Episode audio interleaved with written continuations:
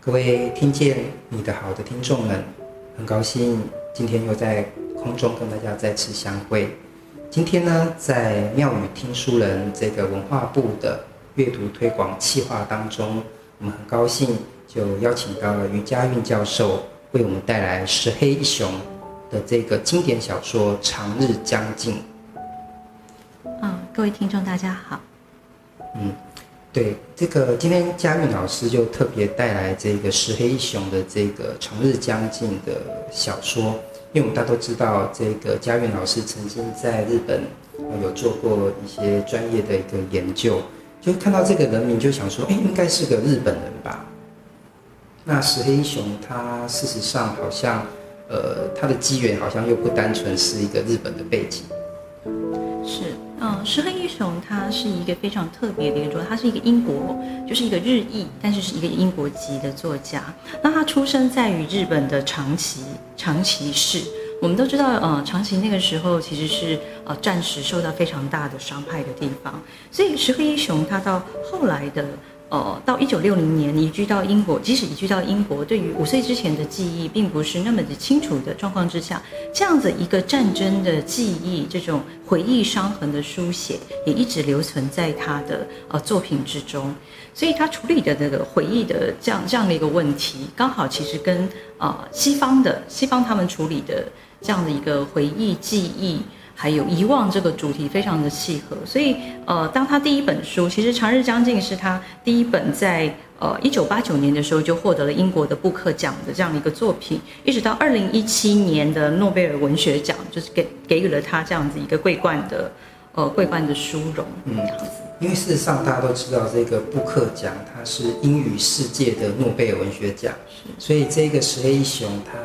是一个日本人，但是其实。某一种程度上，它算是日本裔啦，因为它几乎在使用语言上都是使用英文，所以呃，可以看得出来，它就是它的英文写作能力是非常的强，才可以获得这个呃布克奖。因为大家都知道，还有其他得过布克奖的小说，比如说就是《英伦情人》啊，哦，这些都是非常经典的一个小说。当然，最后它是以《长日将近》这个故事。来获得诺贝尔文学奖，所以其实大家在阅读《长日将近》的时候，是很能够去体会一个世界的一个切面，特别是一个二次大战的时候的一个呃世界观哈。其实《长日将近》这个故事，它是在讲什么呢？就是讲有一个管家叫做史蒂文森，史蒂文斯哈，史蒂文斯他是一个英国贵族，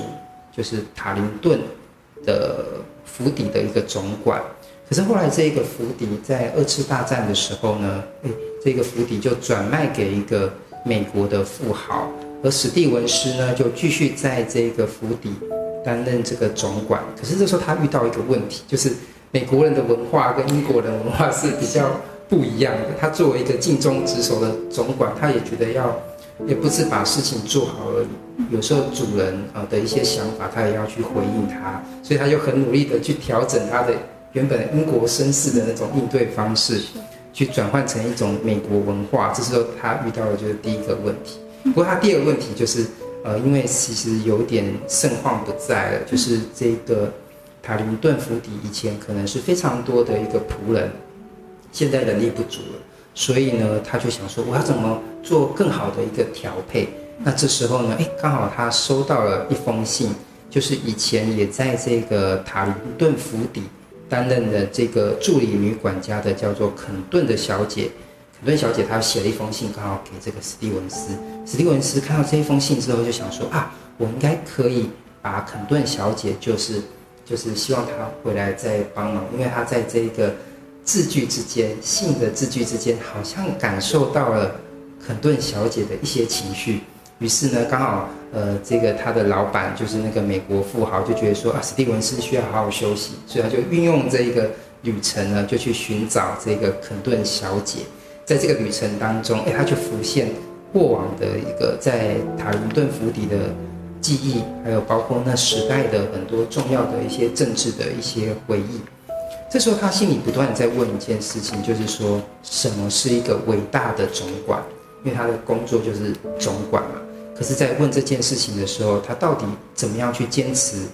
成为一个伟大的总管？同时之间呢，他也似乎放弃了一些事情。就是在这个长日将近这个故事当中，我们就开始进入了呃风景跟这个史蒂文斯心里面的这个心境，呃内心的风景之间并进的一个一个状况。所以这个故事是很耐读的，特别是。在翻译的过程，翻译在中文的过程当中，它的呃文句都非常具有诗意，这样子哈。嗯，那我们今天既然这个故事那么的重要，我们要怎么去切入这个故事呢？那接下来，我想，呃，我们解析这部小说，我们就从三个部分。第一个是关于回忆、记忆和遗忘的主题。那第二个就是谈到，呃，所谓的自律与本分，就是他作为总管这个职业，那他在呃这样的一个过程里面，他做出了面对一些呃重大的问题，他做出什么样的抉择。那第三个就是关于错过与呃遗憾，就是他当他回顾人生人生的时候，他有怎么样的。呃，感想还有诠释。嗯，谢谢佳韵老师。那我们各位听见你的好的听众们，我们今天呢，就用这三个切入的角度，好好的来读这个石黑一雄的《长日将近》。欢迎来到听见你的好，让一首诗、一个故事、一场电影，也能听懂。你的生活，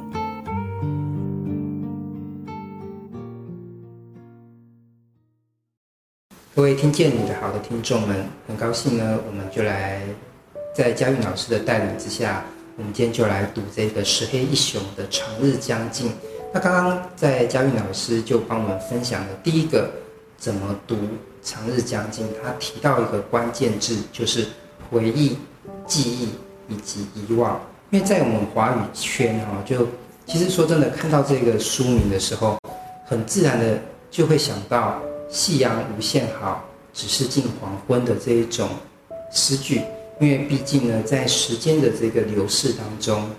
在夕阳的时刻，其实整个世界是最璀璨，但是它也似乎就要作为一种终结，进入黑夜当中。所以今天我们在读这个石黑一雄的《长日将近》的时候。这个主人翁他是一个总管嘛，对不对？而且你在读这个小说的时候，都会发现他应该是有一点年纪的人，嗯，所以时间其实是在他的身上就有了一个很大的一个沉淀。我们在进入这个小说的文字当中，好像就要参与他的回忆。是。呃，就跟刚刚谢老师谢老师讲的一样，他确实这一本书是一个人生行至暮年，就是已经做了总总管工作三十多年的这样这样的一个人。那因为呃意外获得了一段一段假期，所以他在人生的暮年之中，终于开启了人生第一次的一个就是很轻松的一个旅行。那在这样的一个旅行里面呢，他呃他希望去寻找那样的一个曾经失落。然后呢，再得到救赎的这样这样的一个过程，所以这样的一个失落跟救赎的过程，它是透过了回忆啊，现在现在的自己跟回忆不断的交错与对话显现出来的。那呃，关于回忆、记忆和遗忘的这样的一个主题，我想还是要先跟各位读者。就是稍微说明一下的是，在西方里面，在普鲁斯特的《追忆似水年华》里面，其实他已经接触了一种呃所谓的呃记忆跟回忆，它对于人生建构的重要性。就是人的现在，它其实是过去的一连串所组成的。那我们的之所以存活到现在，我们有一个责任，就是必须为我们过去的一切的举措作为解释。在普鲁斯特里面，他说了，他认为说，生命就是一连串孤立的片刻，是要靠回忆和幻想才能让意义浮现。当岁月流逝，所有的东西都消失殆尽的时候，其实我们都需要。在普鲁斯特的理论里面，当然他就认为，就气味在空气中飘荡的气味会勾引起我们的回忆。那在这本书里面，当然就是一个比较意识流的，就是。呃，专注在这样的一个旅行旅行之中所遇到的人，然后所呃提醒的这样的一个一个想法。嗯，特别是在这个小说当中的第两百三十四页的时候，嗯，其实他因为他在这个故事的推展，就是哎，他在开着车，可是有点不知道有点好像有点心不在焉吧。呃，因为他特别想要去找肯顿小姐，所以虽然周遭都会看到一些景点，不过我觉得我在读这个小说的时候，比起外在的世界的风景啊、我觉得那个旅程中的风景，其实我觉得更常看到的是他心中对自己的一个反复对话。那其实这个对话过程当中，就诚如这个佳韵老师的，就是说他到底以前做了什么选择，然后特别是他跟时间的关系是什么。所以佳韵老师其实也特别帮我们带到这两百三十四页这个段落。其实我们可以来来读一下哈，就是说，呃，话说回来，总是遥想当年某时某刻，要是如何如何，结果将会如何不同。这又有什么意义呢？这样哭想下去，恐怕呢，只是让自己烦心罢了。其实我觉得这一段，它其实非常白话，可是他会跟你讲，就是说，诶，当年的哪一个时间，或是哪一个课，我应该要做如何的选择。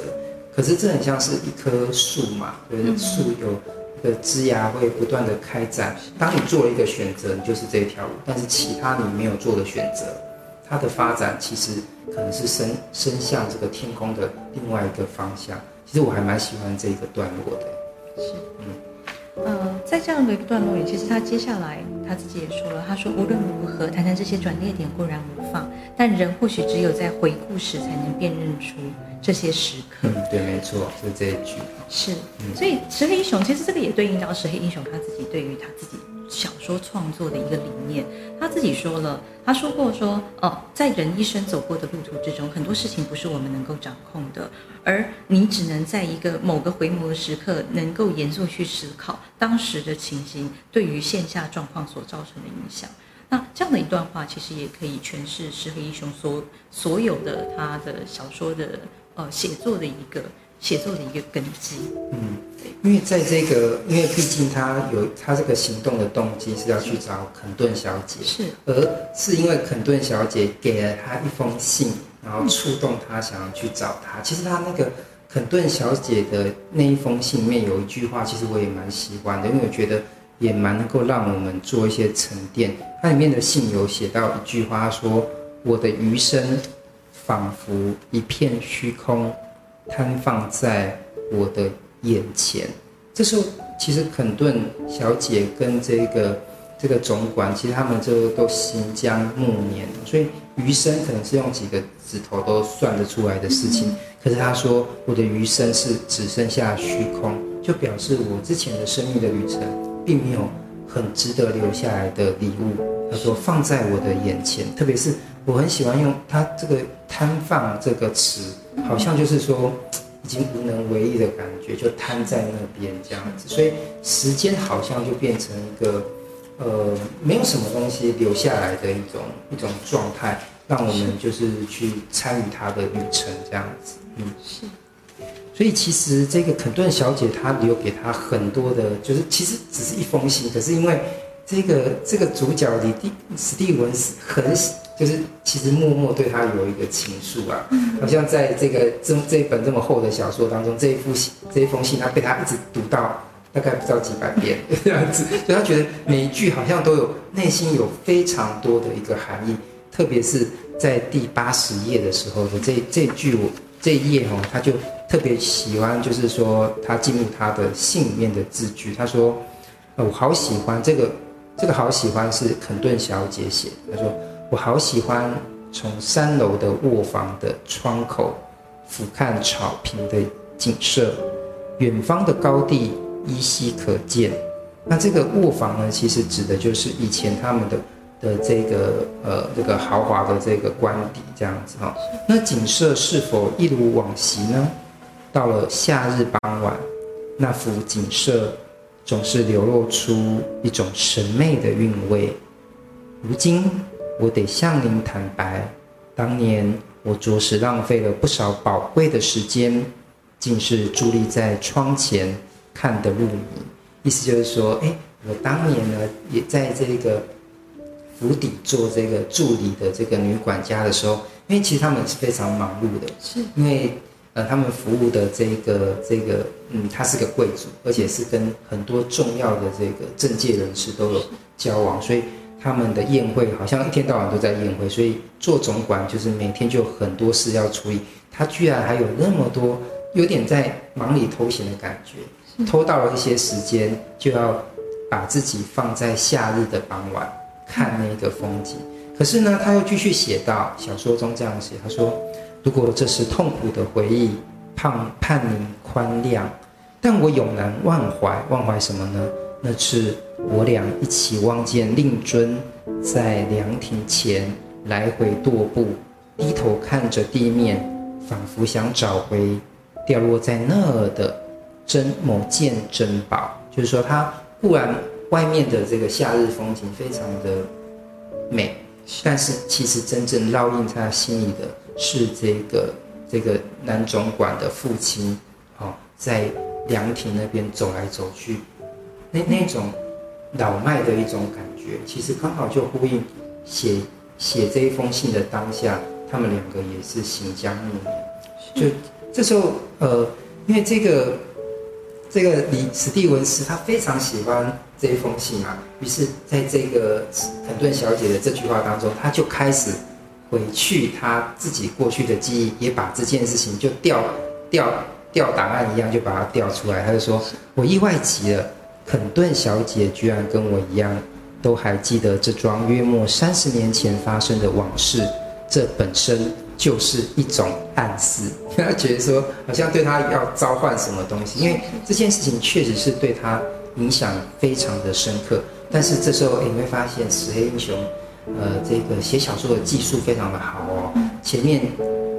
讲过一次，就是信中已经讲过的风景，他这次就把它用更细笔的方式把它呈现出来。他就说那件事。必然是发生在他提及的某个夏日傍晚。我还清楚记得自己爬到了三楼的楼梯口，一道道橘红色的夕阳余晖映入眼帘，穿过每一扇半掩的卧房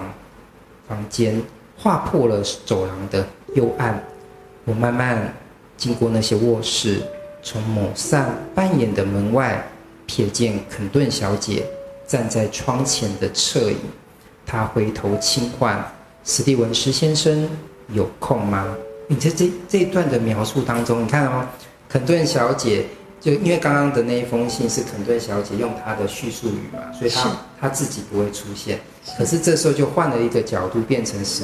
这个史蒂文斯的角度，他就可以写到了这个肯顿小姐当年在这个门前的一种一种姿态。而且很细哦，把那个夕阳的那个连是什么色，橘红色都写出来，而且这个亮度很漂亮，就是这个光线好像一把利刃一样，就划破了这个走廊的幽暗。那于是他就把他父亲再调动出来，所以你会发现，哎，这时候回忆两个回忆就重叠在一起，就像叠影一样。这时候，呃，记忆就有了重量，两个灵魂。都把这件事情说了一次，所以我觉得，哎，这个这个石黑一雄写小，就说其实说真的，像我们刚刚在谈那个故事梗